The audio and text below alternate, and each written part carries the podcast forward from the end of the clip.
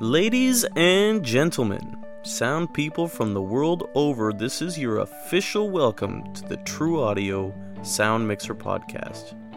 My name is Tyler Wade, and I'll be your host. Diogenes, or Diogenes, was a famous Greek philosopher who said, We have two ears and one tongue so that we could listen more and talk less. We all live by the same principle. It holds true for all of us with headphones on and looking at glowing LEDs. We hope you'll take the time to listen to, well, you. We're interviewing mixers from all walks of location sound carton bag, film, and reality. We want to give you an idea of the community you have available to you and how closely we're all related and yet how far we are apart. It gets pretty interesting. So check us out, subscribe to the podcast, give us some feedback. We're doing this for you. Listen in your car, at home cleaning up, or even during a lengthy MOS scene. Our very first podcast, Nashville's own Jesse Santoyo sat down with Atlanta's Whit Norris to talk some shop, some history, and some gear. Take it away, Jesse. Whit, thanks for joining us, man. Thanks, Jesse. So, you know, you know, here at True Audio, uh, more than just renting and selling audio gear, you know, we want to be a resource to you know aspiring you know sound mixers and and even seasoned professionals. So with our sound mixer podcast, you know, we want to you know bring folks like you and you know ask you a few questions that I think are going to be helpful to the whole location sound community. So we compiled a few questions that uh, we're going to ask you. All right. And uh, you know, before we kind of dig into that, what's your story? Tell us a little bit. You know, where you're from and. Uh, originally from Birmingham, Alabama. Um, grew up there, went to school there, and got my start there. Um, in college, uh, well, I guess I could back up a little farther. You know, in growing up, I you know had a, a great appreciation for music, and uh, tried to be a musician a little bit during the teenage years, but had a lot of fun. Also, you know, learned how to solder when I was a teenager. Uh, learned how to put together the different radio kits and things like that. And in college, I wanted to go work in radio. I had a real love for radio and started working at the uh, college radio station. And that was back in the days, Jesse, where we cut and splice tape. so I actually learned how to cut and splice quarter inch tape and cart things up and learned a lot about recording and playing music and being on the air. Um, and then uh, didn't, even though I was a film communication major, I didn't gravitate towards film or film sound. I was I had my focus set on radio. And uh, few years into college, a production company uh, asked me if I wanted to do an internship with them, and they brought me down and showed me their studios and setup, and I fell in love with it. It's like, oh, this is great. And um, shortly thereafter, um, I was given a job there. That was because I put the film and tape library together, and nobody knew where anything else was, so they had to give me a job. and uh, anyway, um, I went on. I was taught how to use a Nagra, and we even did some bad car commercials on three quarter inch that I learned to operate in the field and doing sound on that with Sony ECM 50s and other things. Come on down, buy it right now. The guys screaming and hollering, but that was some of my early days, as well as some industrials and uh, uh, other types of commercials and documentaries. So you'd say that's kind of when the the passion, Yeah. you know, for for sound kind of. Yeah, yeah. When I started that production company, I, they couldn't get me out. I was there every time I was not in school, every moment, and they actually had sh- dressing rooms and showers there. So really, I didn't have to leave. So one of the questions, uh, the people who become production sound mixers. Uh, get into the professions in a number of ways. Um, Right. Obviously, for instance, some simply want to be involved in production, and for them, sound was an opportunity to get it. Uh, some might be attracted to the electronic engineering part of sound for picture, Mhm.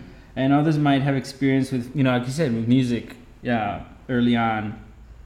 Uh, in your case, uh, what attracted you to, to, to film and video production sound? Well, the fact I, I'd, I'd had the uh, campus radio and a little bit of commercial radio background and doing that, and then when I was introduced to more of the film side and how creative that was, and then doing sound for that was a lot different than doing sound in a recording studio or in a, a owner booth for a radio show or something like that. So, the idea of being on location, being with a camera crew, and recording uh, dialogue that it was great. It was making movies. It was fun. Uh, we also did uh, we did Ringling Brothers and Barnum and Bailey. We did their uh, circus spots for around the country, and the Walt Disney Ice shows. There was not a lot of sync dialogue involved with that, but some. And uh, so that was some of my early early uh, recordings. And that was in in your hometown. Uh, we traveled. Okay. The post was done there, but we traveled for a lot of the shooting. Uh, Ringling Brothers is kind of based out of Florida, so a lot of it was shot down there. Because you're based in Atlanta now. Yes, I've been in Atlanta since 1987 via New York. Via New York. Via New York. Uh, interesting story. Um, Ringling Brothers uh, uh, got a group of us to come to New York, and they had 150 boxes of film, negative, mag, and they had no idea what they had. So I learned how to uh, operate a sound reader and learned how to sync sound with 16 and 35 millimeter film. Basically, we repaired everything and transferred it for their archival purposes. And uh, because of that, I became a circus historian, uh, just because of all the uh, all the uh, footage that we would go through. Huh. So, what brought you to Atlanta? Um, a group of guys that I was working with that had worked at the production company in Birmingham decided uh, the project ended in New York, and some of the other guys had moved away. The production company just became a post house in Birmingham, and most of us were production oriented people. So a group of us decided to relocate in Atlanta. Had a small production company, did some commercials and shoots for a while, but I was still doing sound the whole time. And then we, everyone went on their way. Uh, one of my partners went on to help launch the uh, Cartoon Network as a producer.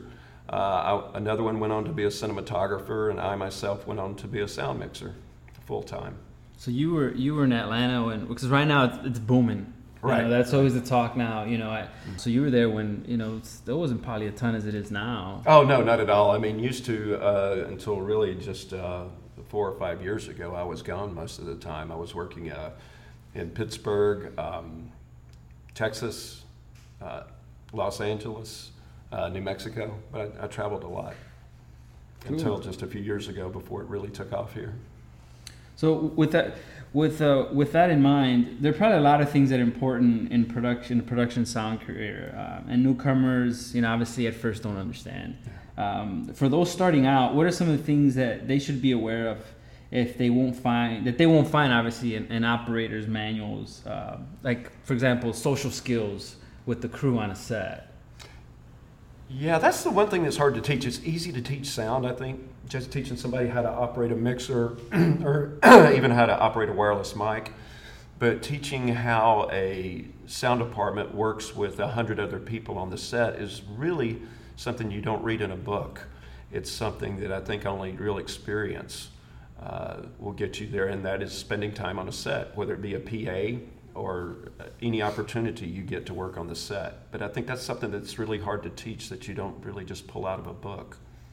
And in that same mindset, obviously, a lot of people aspiring, you know, mixers always want to know, you know, so, so, how do we get in? You know, how do we get in and do these big gigs, or how, you know, and, and I think a big part of, you know, uh, correct me if I'm wrong, a lot of it is just is relationships you know, and uh, just friendships that develop, and out of that, you know, you you know, you're on set, and even just networking, and you know, here at True Audio, we try to put together events where you know we just get the community, community, that sound community together, just you know, to chat and hang out, and I think that's important. Wouldn't you say that's kind yeah, of a big? Absolutely, I, am a I'm a big uh, proponent of relationships and trying to teach the young people come out, meet people you know, get to know people, the Facebook groups, go have lunch uh, or coffee with someone, um, and, you know, encourage them. I mean, because being that there's only, you know, depending on what the project is, one, two, or three people in the sound department, you've got to convince somebody to give you a chance to be on their team.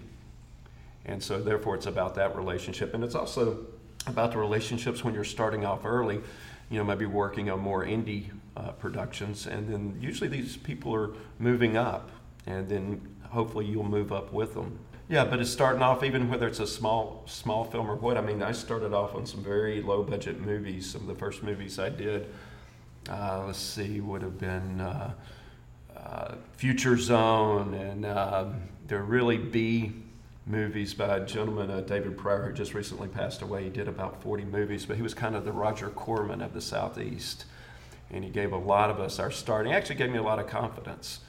Um, saying that I was some of the best tracks he'd ever had, which always kind of made me nervous. Well, who, who has been recording your tracks before? Um, and that's you know that's back in the days of you know you maybe had two wireless in the kit and a two and a couple of boom mics and a Nagra and a Sela mixer. So it was pretty basic back then compared to what we have. There, there were no Comteks back then or IFBs. Uh, you could put everything in one case just about and do a whole movie with it. Last uh, couple of weeks, I uh, have acquired a new Cantar from True Audio, and I'm learning that, and I'm prepping for my next show. And actually, Glenn's been kind enough uh, to encourage mixers to come to his shops to prep and to prepare for their jobs. And, and so I've been up here learning the Cantar and wiring it into my cart. And there's been a gentleman up here who's been uh, pretty much hanging up here every day that I'm up here working on it. And John, uh, who I've got to know very well, a young and upcoming uh, sound person, uh, realized that he's you know very smart, very intelligent, and I've had the opportunity to recommend him to some other people here in the last couple of weeks, and he's actually gotten a couple of jobs because of that. But it's that shows the relationship, and it shows. I think uh, what I know, uh, the article with Aggie and Mark Ulano that has appeared in some of our sound trades, talking about mentorships, and I think that's really important. Finding a young and upcoming person and investing your time in them and teaching the craft because the craft isn't just taught in, in school or in, or in some right. some book you download for the internet, but there's very some very great tools and great things for that. But it's about passing it on from person to person. Yeah, speaking about mentors, uh, who would you do? You have a mentor that you know early on that you know, I'm, and I'm sure you, you know, I, you know, throughout I, the years you come across so many people yeah, that influence, I, inspire you, encourage yeah, you. Er, early on at the production company I started out with, which was Air Mobile Productions, there was uh, a gentleman there, John Hathaway, who was the first uh, guy to show me how to over and under cable. And he told me, if you're going to stay in this business, you'll be doing this the rest of your life. You need to learn how to do it. And I would go out in the equipment warehouse and practice rolling cable. Um, so. Uh, he was not he was a gentleman that wore several hats. He knew audio and knew it well but he was really more of a lighting person. But he he passed that on to me. And then over the years just uh, before the internet was what it was we actually would get on the phone and talk with each other. I would talk with other mixers you know that i'd befriended or whatever from around the country and we'd talk about different techniques and things we did and experiences we had on our you know different uh, productions and compare notes early on, can you, you know, obviously this is not something uh, we're not always proud to talk about and making mistakes on set early on, you know, but sometimes just, you just kind of have to. You have to kind of go through that in order to really learn, like, wow, that will never happen again because I learned this. Is there a moment for you that you, you know, from production and? Yeah, I'm, I'm, we're going to have to come back to that. I'm yeah. going to have to think about that of, of what the one thing I really learned was well, you know what? I'll, I'll, tell one story. I think this has happened to everybody once, and uh, this was, I think, in the early DAT days. Um, I realized I had not rolled on a take, and so I was never going to let that happen again. I, I did. Uh, I did get the take from the video assist guy, and so re-recorded it, so they did have it, and still had to sync it. But I mean, that was one mistake that I made. That I most uh, most people that I've talked with have made that mistake, and if you haven't, then you haven't been doing it long enough.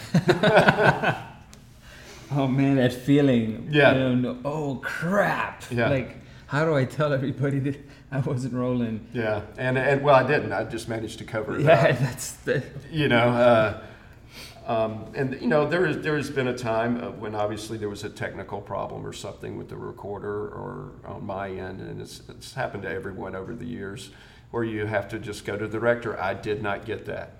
I had a problem, whatever that problem may be, and that's always tough. But also, I think the best thing is owning up. If you do make a mistake, take t- take the blame for it. It's your fault. Don't throw somebody else under the bus. And if you step up and take the blame, people are going to respect you for it it's common for different crews to work slightly different in different ways. How do you like to structure the responsibilities, like you know, for yourself, your boom operator, uh, utility person?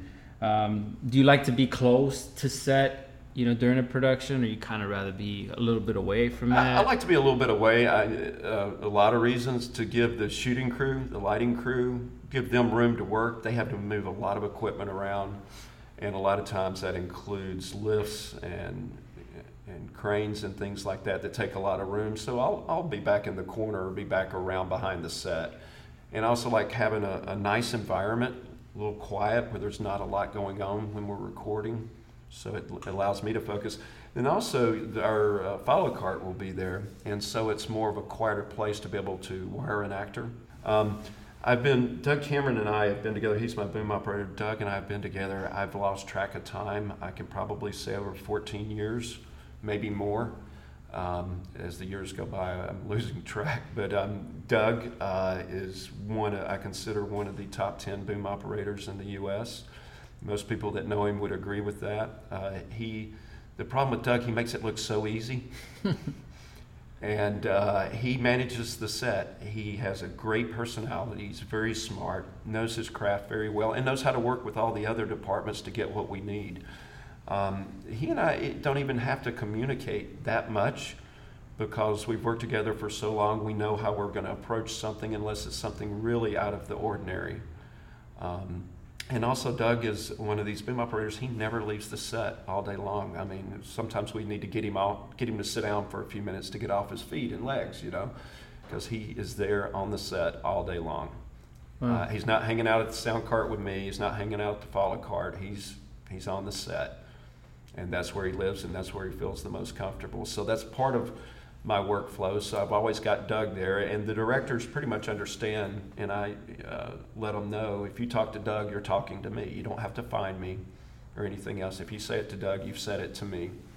And that most of them are comfortable with that. So I think the important thing about that is, you know, with working with your team, you know, you build that trust you know with um like you mentioned when the director the director doesn't have to come find you you know speaking you yeah. know to doug is like speaking to you and that's something you kind of develop you know a lot of people probably curious about that it just you show up on set and it's automatic but it's kind of something you know you build you know with being a team for a few yeah. years you know you kind of Absolutely. learn each other and you learn to grow and i think that's the importance uh, you know of that kind of having a strong core yeah. wouldn't you say and that's that's and that's the whole thing is uh, making sure doug has what he needs you know, sometimes it might even be bringing him a bottle of water, or if they bring out some food. Sometimes it doesn't make it all the way into where the camera is, is to making sure he's taken care of. And we really, we really try to watch out for Doug, uh, since he's always there and it, rarely leaves leaves the set. Uh, and uh, on my team uh, for over the past year is Alana Knudsen. Uh, she is um, a young lady. It's the first time I've had a, a, young lady as a part of the team for a long time. I've worked with uh, with other ladies throughout the years, but she's somebody that has joined our team, and she um, has the personality to be able to deal with the actors and, and wiring them up. They they all enjoy working with her, and the female actors don't mind uh, a female act, a female utility wiring. I've noticed that that makes them a little more at ease. And also, Alana's a bit younger than Doug and I, and so she's really good with the younger people on the crew, and is a great ambassador for us. So, so describe a little bit. Uh, you, you guys arrive on set, you know, with your team. Mm-hmm. You know, do you kind of sit with them and you guys kind of rally up, you know, or it's just you show up and everybody kind of already knows what they need to do? Yeah, yeah. Generally, it's going to be unloading the equipment, getting the equipment in the set, uh, finding out when the rehearsal's going to be to see when we're first going to block it out because uh, I feel uh, sometimes it's more important that, that Doug is there, but we all three of us try to be there to see that so we can figure out what we're going to do and what uh, Alana's going to do for second boom and uh, and to see how the shot's going to be planned out and to see what obstacles you know that we might have to uh, work on. So describe the process too. You know, maybe again these younger, you know, uh, aspiring, you know, production people want to know. So you know, you're called to do you know a new project, a new mm-hmm. film. Mm-hmm. How far in advance are you notified of like, okay, here's here's the story.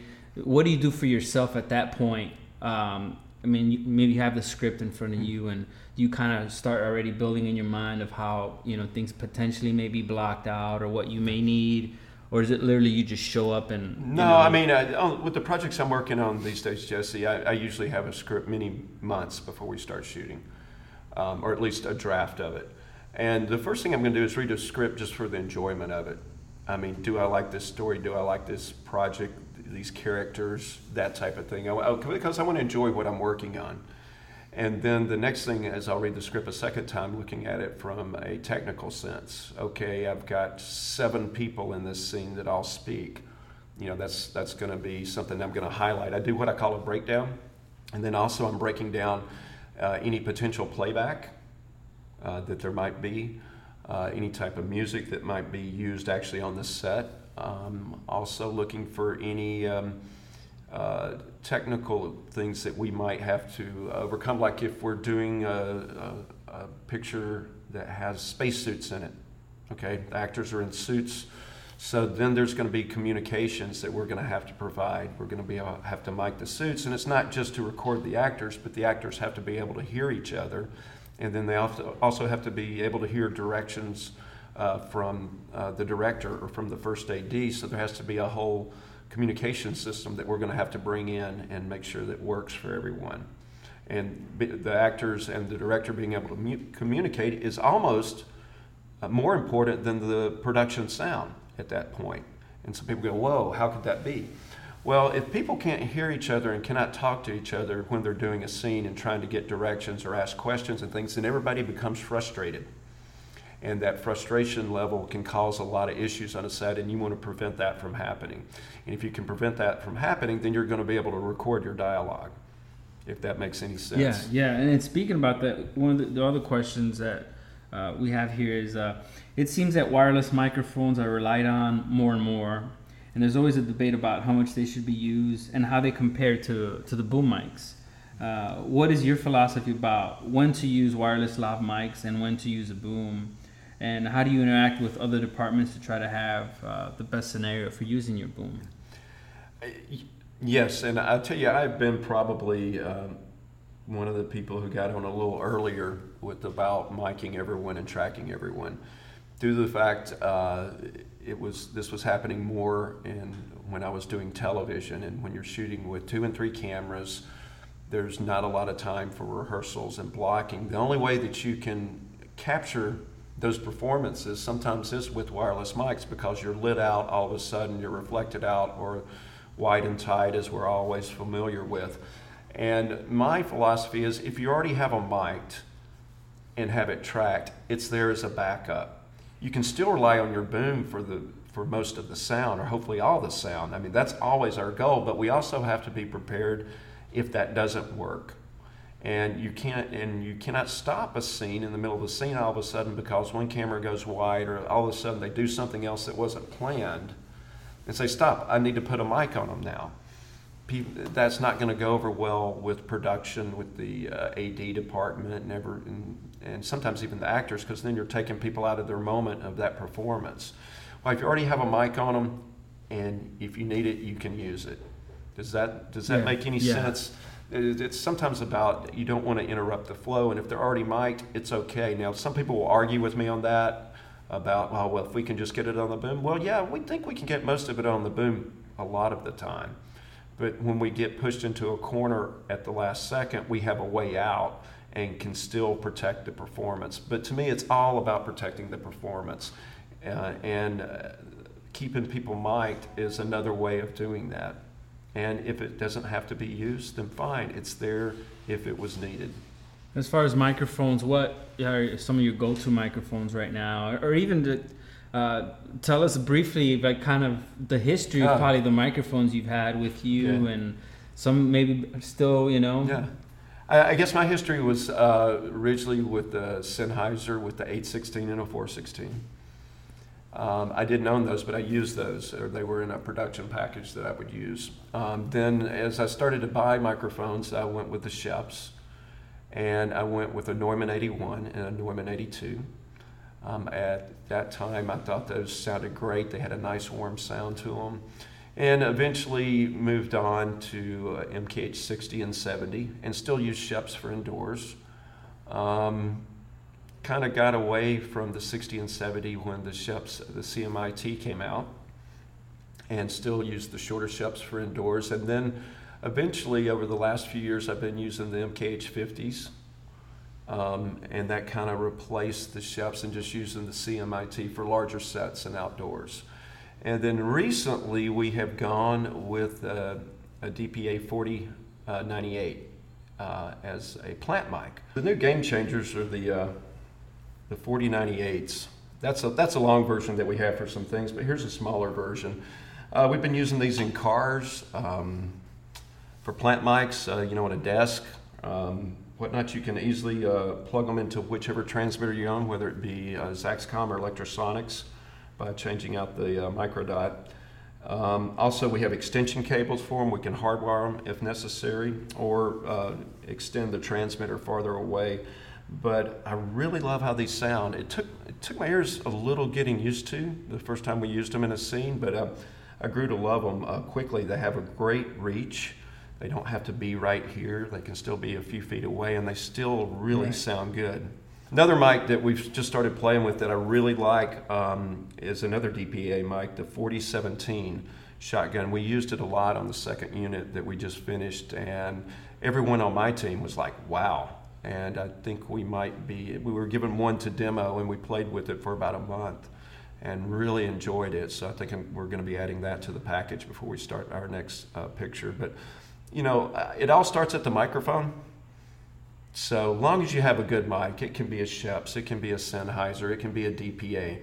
It doesn't matter, but just have start with a good mic. So obviously, film and video production requires a ton of traveling. You know, mm-hmm. depending on the script. Um, so I'm sure you've been to a ton mm-hmm. of places. Mm-hmm. Is there one or two places that really stand out that are, very, you know, really memorable? I had the opportunity to film in um, Egypt and Morocco. Of course, this is many years ago before the political climate that's there now, and uh, that was great. That was that was a lot of fun to see that part of the world and to work there. And then the place I truly fell in love with was Prague in the Czech Republic. Um, I worked on two movies there and just fell in love with Prague. I was uh, much younger then, and I was just ready to pack up the family and move to Prague and become an expatriate because it was just a beautiful place, beautiful people uh, so much culture and art there anyway.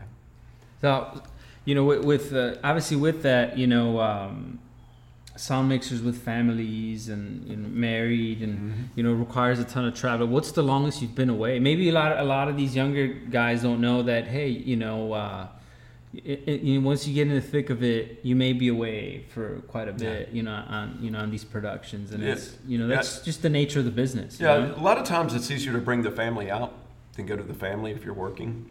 Um, so I would recommend that.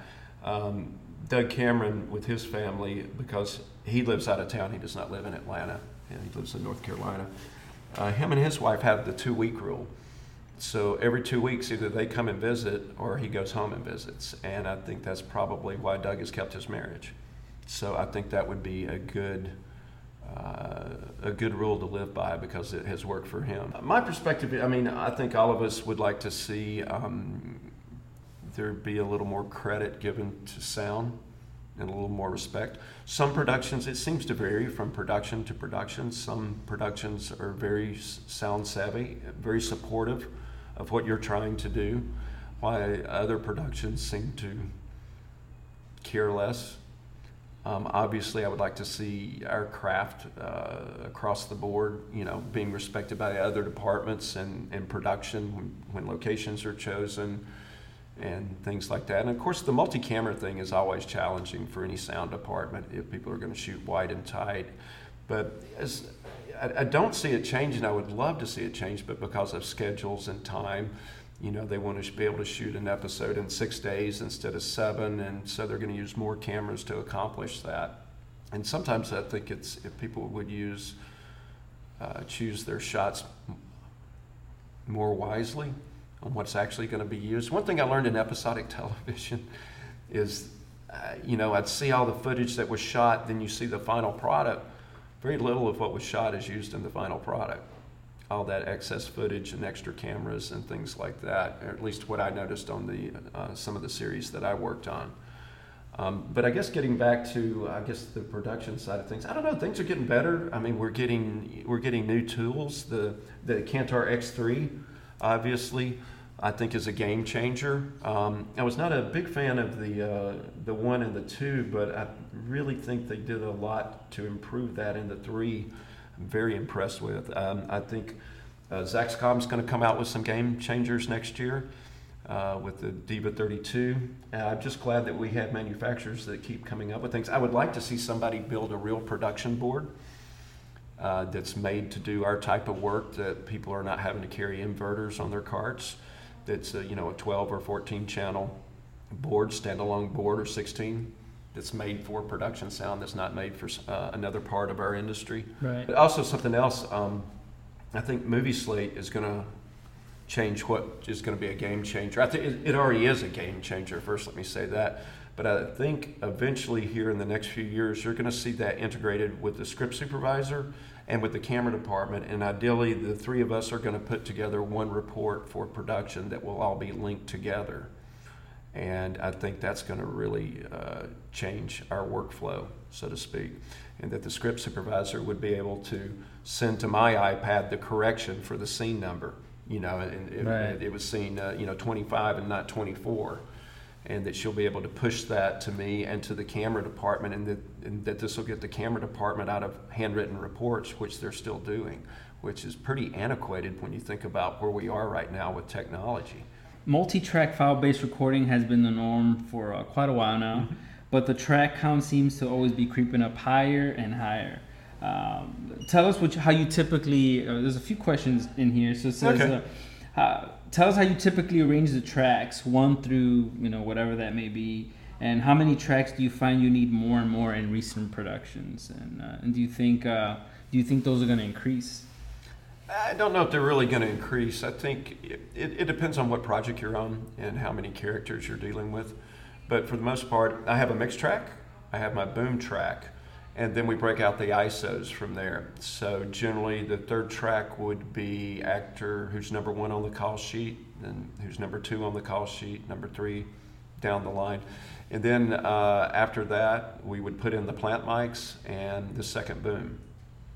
And then if we were laying back the playback track, that would follow after all of that. Cool. Um, but that's generally how my track count's laid out.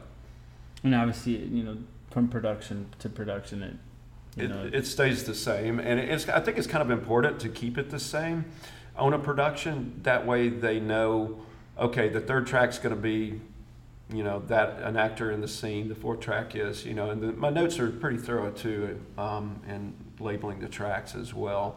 But you want to give your uh, downstream, your guys in post production, uh, consistency, and that helps them uh, do their job quickly.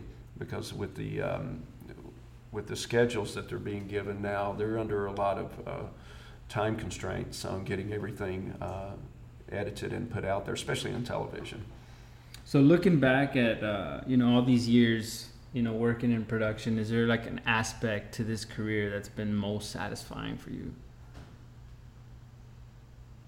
I don't know. You're going to make me think. Um, what's been the most satisfying thing about it? Yeah. I mean, I don't. It's always great to be a part, uh, and all the jokes have been made about you know uh, sound mixers and sound people not being part of the film process, but yet we are. We're part of the people. Uh, we're part of the team that helps the director tell the story. We're the team that captures those performances. So uh, hopefully they're not having having to be replaced because when you capture it in the moment, when the camera's rolling and it's right there, and everybody hits it just right the camera operator, the crane operator, the lighting was just right, the performances were just right, and it was what the director wanted, and the sound was just right. There's nothing more satisfying than that, especially on those special moments when you're telling a story. Um, th- that's just satisfying. And also, I guess the other thing is, I feel so so comfortable on a set. I feel, you know, other than being at my home, that's one of the most comfortable places I feel is being at the sound cart. So you know, young aspiring mixers are probably watching this right now, and you know, some of them are kind of at that crossroad. Do I jump into this career, or maybe some have already started? So, so let's pretend you've walked in the room with young, eager, aspiring, you know, minds. What do you tell them? Um, and I tell them this because I see this in my teenagers. Everybody wants everything right now. It took me many, many years to build my career. Uh, It didn't happen overnight. It didn't happen over six months. It didn't happen over a year or two. It took a long time to build a career.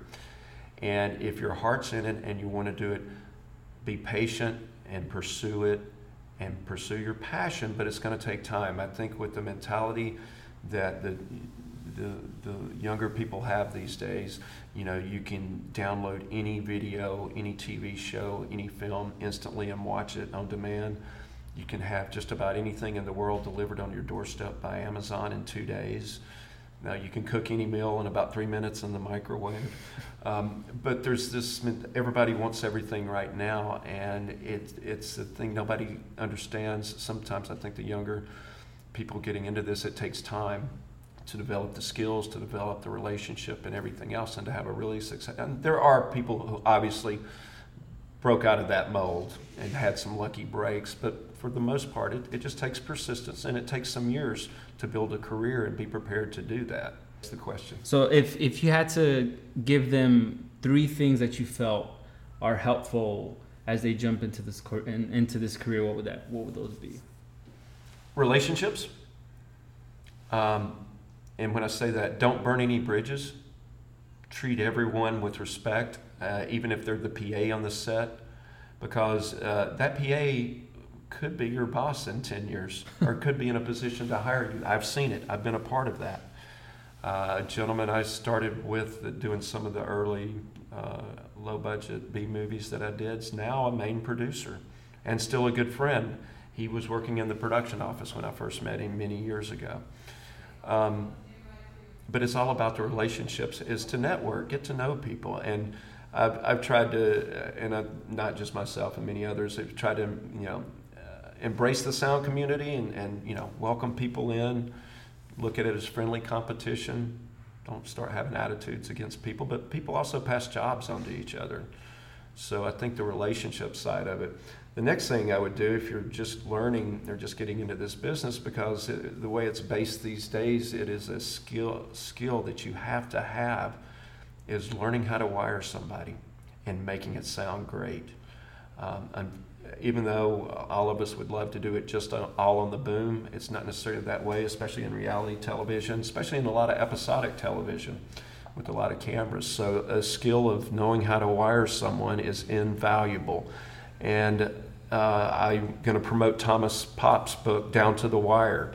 Thomas wrote electronic book, and it basically goes through all the different methods to wire someone. I know 247 ways to wire somebody, and I learn four more on every film I do. So you've got to always continue to learn. Don't ever get to the point that you think you know how to do everything. And speaking of the wiring, see if I can do this. I mean, this is just a portion of the tools we use for wiring people and attaching and hiding mics. It's just a small part of it. Visit us online at trewaudio.com. I think a third thing is continued uh, self education. As we have new te- technology that comes out yearly, monthly, uh, we've got some new manufacturers in the game making uh, different products for us. Um, to, to be able to, to learn these products and, and to be able to, you know, uh, continually to grow and to educate yourself uh, back before the internet was what it is today, I mean, I would purchase a book just because I had one chapter on location sound and I could learn something new from that. And then, of course, uh, with my peers sharing, you know, uh, trading information with them, and now with you know people like Trew Audio and other vendors, you got to realize we are in such a wonderful craft to be able to learn from you can, you know, if you're one of Zaxcom's customers, you can call and talk to Glenn Sanders, the president of Zaxcom, if you're having an issue or need some help or have a problem. You can talk to Lectrosonics, you can talk to Carl or Gordon about anything or send them an email. You can actually talk to the people that make our products, which is pretty great. Um, the same thing with Comtek. I, have talked to Laurel many times at Comtek. I consider her a friend. But I don't think there's too many other industries where you can just reach out and talk to people and learn from these people and the products they make, and, and as well as Glen Trew and remote audio. Um, there are things that, um, and they listen. If there's something that's not working on a product or something you want to change, uh, they actually listen. I made Glenn put the power light on the Meon. The first Meon didn't have a light on it, so you didn't know when you got unplugged. And if you get unplugged now, it turns red. And I kept telling Glenn he needed to do that, and he did. Uh, but that's the relationship we have in our industry with our with our vendors, and they're very open to us. And I don't really know other industries that are like that. But again, it goes back to learning from them and continuing to learn. Don't ever get to the point where you think you you've mastered the craft and you've mastered the equipment. Um, but yeah, I mean, there was a learning curve from going from a mono Nagra to a timecode Nagra, and then having to deal with timecode and timecode slates. And then after that, it was a learning a DAT machine and then for me, it was the uh, Deva 2. Uh, so I've, I've come up through and managed to stay stay a part of technology. Whit, thanks for hanging with us, man. Yeah. I think that uh, people are going to really enjoy this. And again, we just want to keep providing, you know, resources to folks. And we're going to, we're going to be interviewing, you know, a ton of other people that, you know, are in that industry in the thick of it. And because, you know, we're learning and growing you know together and and one of the cool things that you know at our Trew Audio shops is you know our op- open floor plan and we have the gear yeah. set out and we always encourage people to come on check it out you know we have a lot of this on demo come play with it and and you know use this as a resource like you said to con- you know continue learning thank you for listening to the Trew Audio sound mixer podcast thank you to jesse for the interview thank you Whit for taking the time i hope you all enjoyed Subscribe to the podcast to make sure you're always up to date. You can find us on social media outlets like Facebook and Instagram, and of course, our very own TrewAudio.com. Trew Audio. We know what it's like out there.